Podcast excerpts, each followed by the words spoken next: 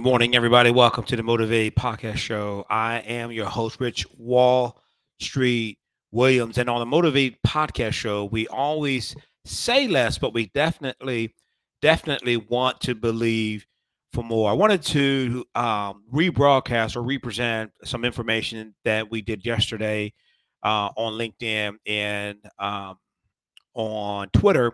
And, and that was information on the cost of a bad hire. You know, for those that have been following, um, yesterday, Friday, um, we had a the cost of bad hire, and I understand that there was there were some audio issues that prevented individuals from getting um, the information that we had presented. So what I decided to do was just jump right in uh, Saturday morning and, and, share the information again. It's going to be posted uh, for you to view later live. Also, if you're interested in the PowerPoint, you know, just shoot me a quick email, direct text, direct message me, um, and I'll make sure that I get the PDF version of the um, uh, PowerPoint out to you. Uh, some may know, others may not know. Uh, I've been doing business development um, since about 2002. I've been in and around sales. I've been helping sales professional, entrepreneurs, small business owners um, grow their sales. Um, I've traveled from New York to North Carolina uh, doing sales training seminars. And from 2004 to today, I've helped uh, small business owner, entrepreneurs, um, and sales professionals amass more than 153 million dollars in sales and part of that journey and process have been business development um, in specifically in the area of staffing in the staffing industry. And so I, i've been focused on staffing development and business development since about 2011 2012 um, uh, so this information that I'm sharing with you is not only just information that I've read, uh, but this information is part of conversations that I've had with sales professionals, entrepreneurs, small business owners uh, from New York to North Carolina and, and, and, other parts of the country as it relates to uh, some of the challenges um, that they're having um, and identifying and attracting talent. So I'm I'm going to share some information today. Hopefully you find value in it. If you find value in it, you know, again, hit that like, subscribe, um, but or send me a direct message and or email, and I'll make sure that I'll get the information to you. We can stay connected. So this idea of the cost of a bad hire, right? Uh, so what are things that we're going to look at today? And, and I call this on our journey, you know, and I shared more, uh, shared about me, but this just, you know, again, um, who I am 12 years staffing industry. I've spent 18, been at least 18 years in real estate business development, business owner. I've had the distinct honor and pleasure of training and coaching, mentoring over 15,000 people since 2004 um, in the area of sales and business development. Um, so, where are we going today? We're going to look at what is a bad hire. Bad hire. Let's identify what is a bad hire. We want to identify that uh, what's the cost of a bad hire uh, based upon uh, uh, current research and, and what um, those in the human resource profession have found to be, uh, and staffing associations have found to be the cost, estimated cost of a bad hire, real world examples of a bad hire. How do you prevent a bad hire? And and then we'll do a, a little a quick wrap up.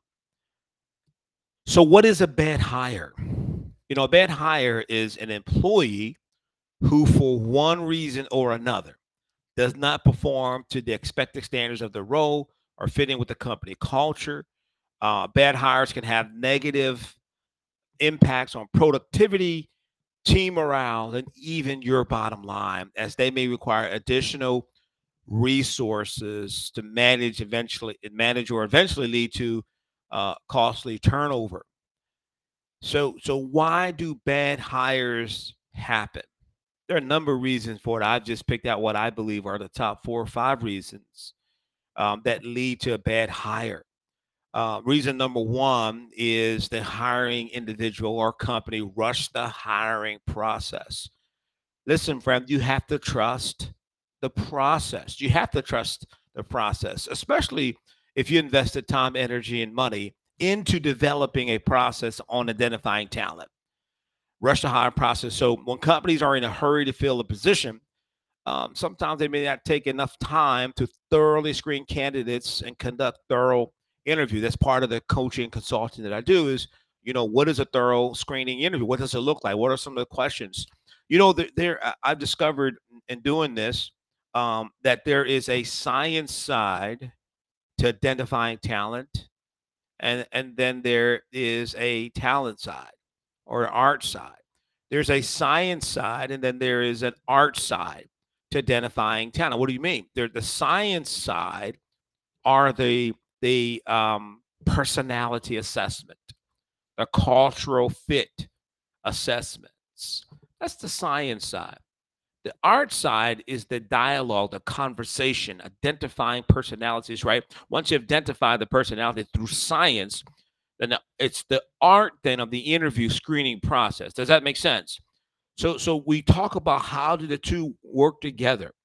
Uh, how can you invest time up front so that you save thousands and thousands uh, thousands of dollars later and that's that screening process that i mentioned you know sometimes companies when they have a bad hires they lack clear job requirements. If a job requirements are not clearly defined or communicated it can be difficult to identify the right person for the for the opportunity or, or for the role. So not always the candidate is a bad or um, not qualified.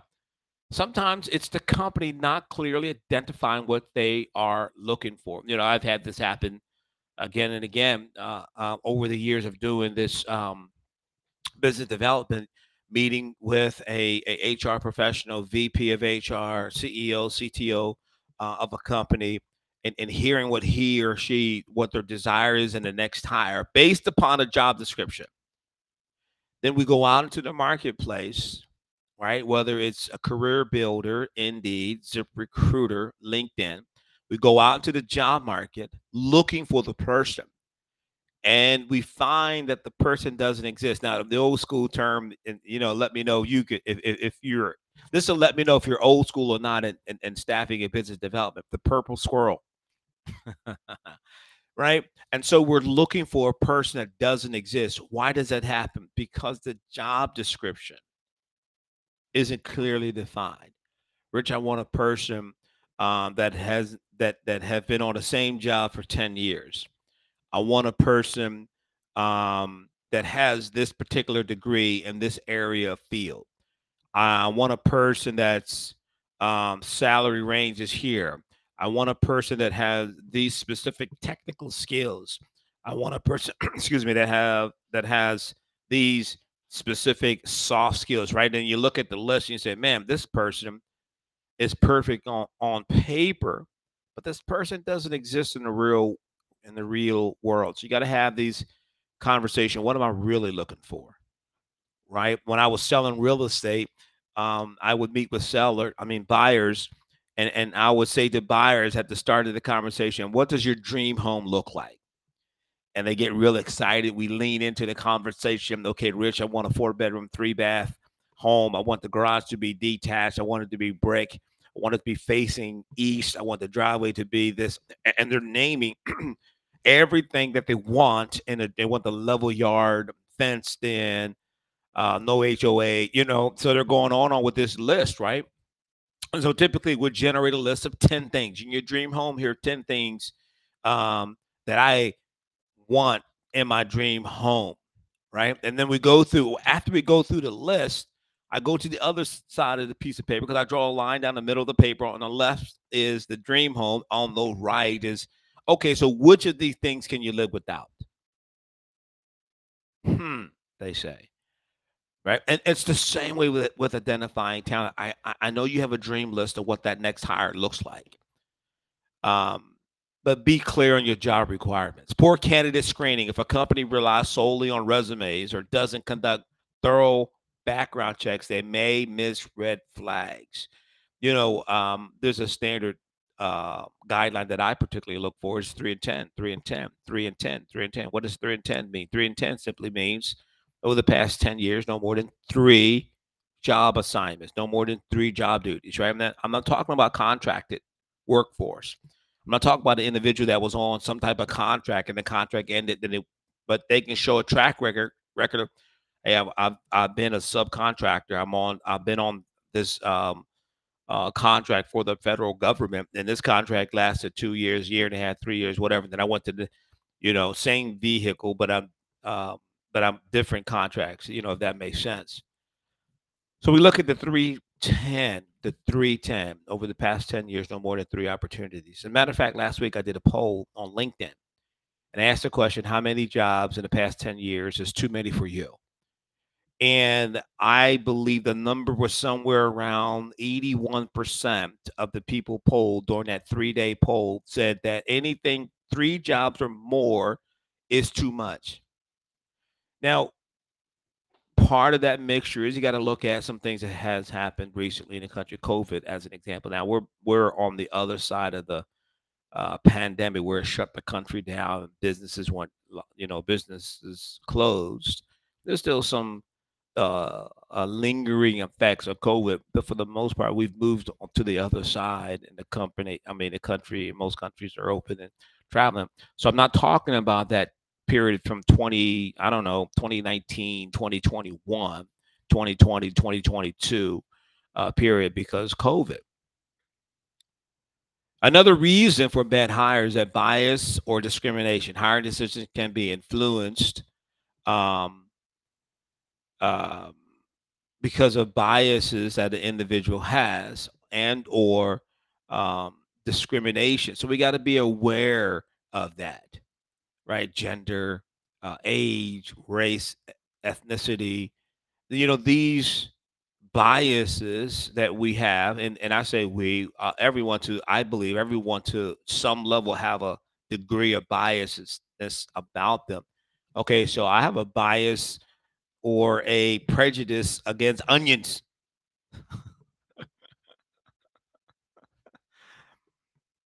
I hate onions.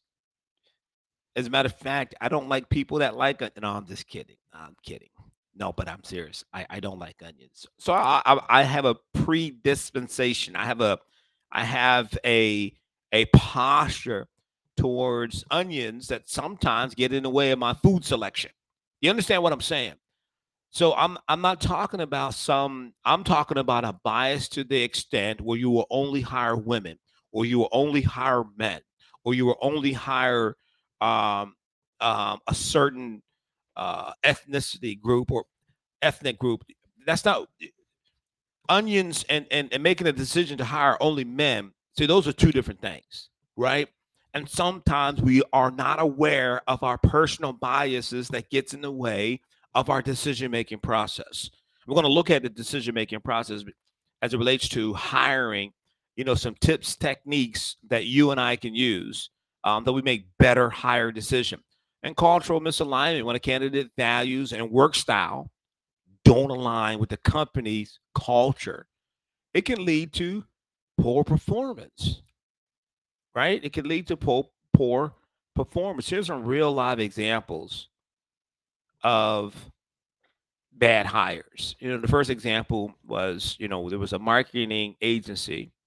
They hired a graphic designer who had an impressive, who had impressive credentials, a strong portfolio. However, after just a few months on the job, that designer struggled, right? Um, they struggle to meet deadlines, communicate effectively with clients and team members.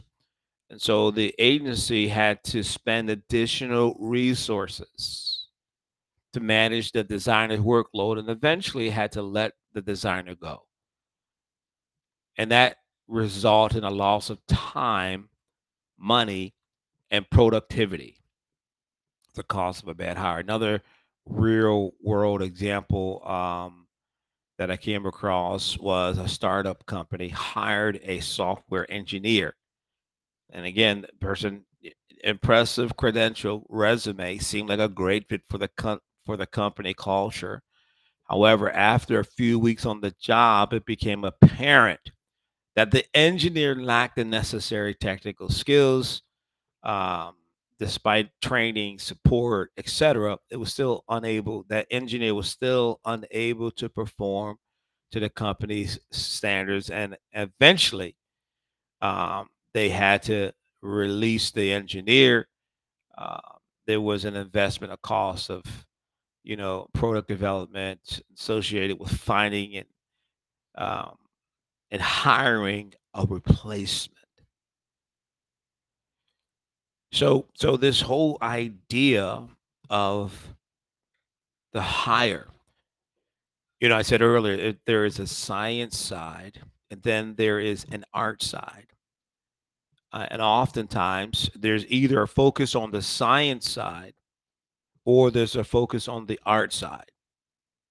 Right. And so, what this whole conversation is about is how do you bring the two sides together so that we have an environment where hiring processes are smoother and we're attracting the right type of talent for our organization. That's where I focus on as it relates to the business um, process.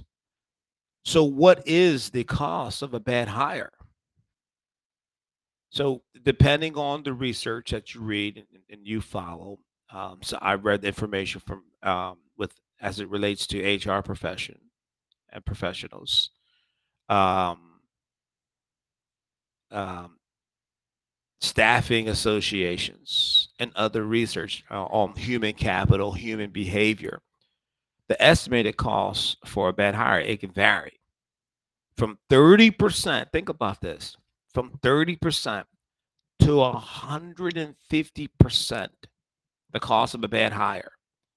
So let's assume the cost is 30% and the salary is $65,000 a year. That's $19,500. So it costs that company $19,500 for the bad hire. Listen, if you would only invest in your process, look into your process. Make sure your team, your tra- your team is trained on identifying talent. Everyone should be involved in the hiring process. From HR to floor uh, supervisor, everybody, and other employees. You know, I, it, one of the things that we've used in the past is um, I remember we had a client, I had a client that I was working for, and they were, um, they opened up a, a um, call center. And so I was hired to work with the client uh, concerning onboarding process for the call center, and I got real good at it. And I took and I got some additional training, and then you know eventually I became a subject matter expert on call centers. And so one of the things, one of the, and I'm just, I'm, I'm putting a, a, a tool out there, a strategy, giving you this for free, is we did profile hiring identifying talent out. You, you, you, know, it it sounds a little unearthing, a little unnerving, a little uncomfortable. I'm not sure what word I'm looking for. A little uncomfortable when to say that we profiled workers, but we did.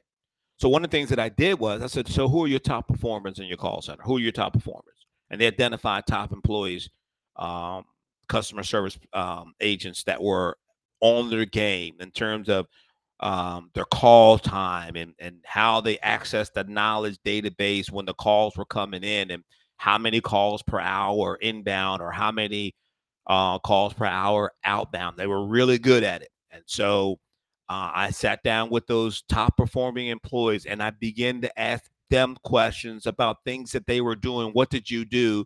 How are you doing what you're doing? On your job and they would share with me. I would share with them i would add, find out things about you know where do you shop for your food? What type of articles magazines do you read? What type of sports do you follow you know all of this gave us and this is part of the art side. The science side is is is answering the questions.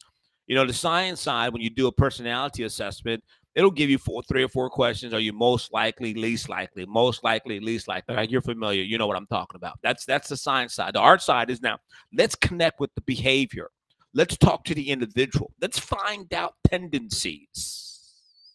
What time do you typically get to work? Where do you get your coffee? How, what kind of article? Right. So that gave us a pretty round picture, right? And we over time, we were able able to increase retention. They, they were losing people. They were losing like 20, 30, 20, 30% of their um, 20, 30% of the hiring force. I mean, 20 to 30% of the team, they, they were lose every month. Can you imagine if you have 100 people, and you're losing 20, 30 people a month? Can you imagine the cost, the insaneness, the constant turning over in the HR department? Then when you just look at the process, right? The cost of a bad hire, man, I'm telling you, 30 to up to 150%. But think about that. In that scenario, got a 100 person call center and you got a 20, 30% uh, turnover, attrition. You got 20 or 30% people are leaving 20, 30%. Average salary is whatever it is. And then the time of the individual, the HR team, et cetera, managers, et cetera, interviewing constantly to go from 20, 30% to 10 or 15% is where we end up at was really, we literally reduced the cost the bad hire by almost 50%.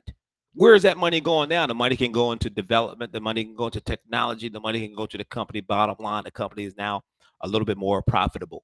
But understand that there's there's a cost. Other factors that uh, are that are affected by a bad hire is you know it impacts the team morale. You got that person that they just don't fit in, or they're struggling, or the whatever the case may be, company reputation, um, is, affected and decreased productivity, etc.